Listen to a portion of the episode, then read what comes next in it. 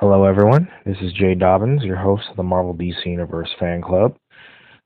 Uh, we are now at episode 133, and I'll be briefly discussing two topics, which is one, Tom Hardy signing for three Venom films, well, two more Venom films, rather, and of course, the latest uh, box office for the movie as well.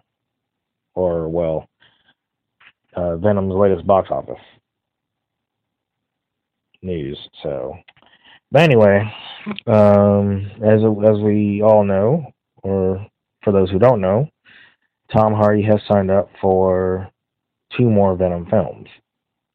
The 40 year old actor has stepped into the famous black suit to portray the titular symbiote in the up in the Marvel movies so far, and has revealed that he'll be playing Eddie Brock and his alter ego, and of course, at least two more occasions,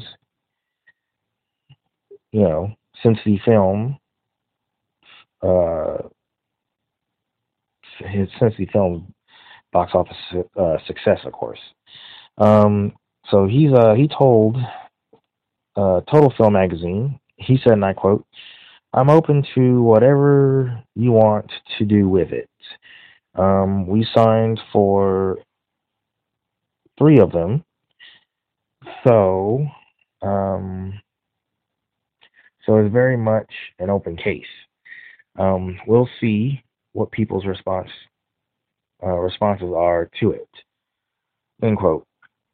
Well, nah. And he also says, and I quote, I think it's an awesome character. I love playing both of them. It's an amuse bouche, and for Sony, it's the Venomverse uh, launched in isolation, as it were. End quote. But Tom suggested his character won't be crossing over into the other movies in the comic book universe for the time being. Um, he added, and I, and I quote, this is from him, of course, we all prep for it to be a standalone universe. So whatever Sony wants to attach to it at a later date, it's a it's a fulcrum piece. Um, but let's see what happens when it you know when it lands.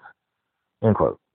So meanwhile, Hardy has recently admitted he would love to see Spider-Man in the Venom universe despite the web slinger currently being played by Tom Holland in the Marvel Cinematic Universe, or the MCU for shorts. Um, when asked if he would take on the hero, he remained tight lipped but said, and I quote, What? Toe to toe with Tom Holland? I'll have a go, yeah. End quote. So that's pretty much it for that topic.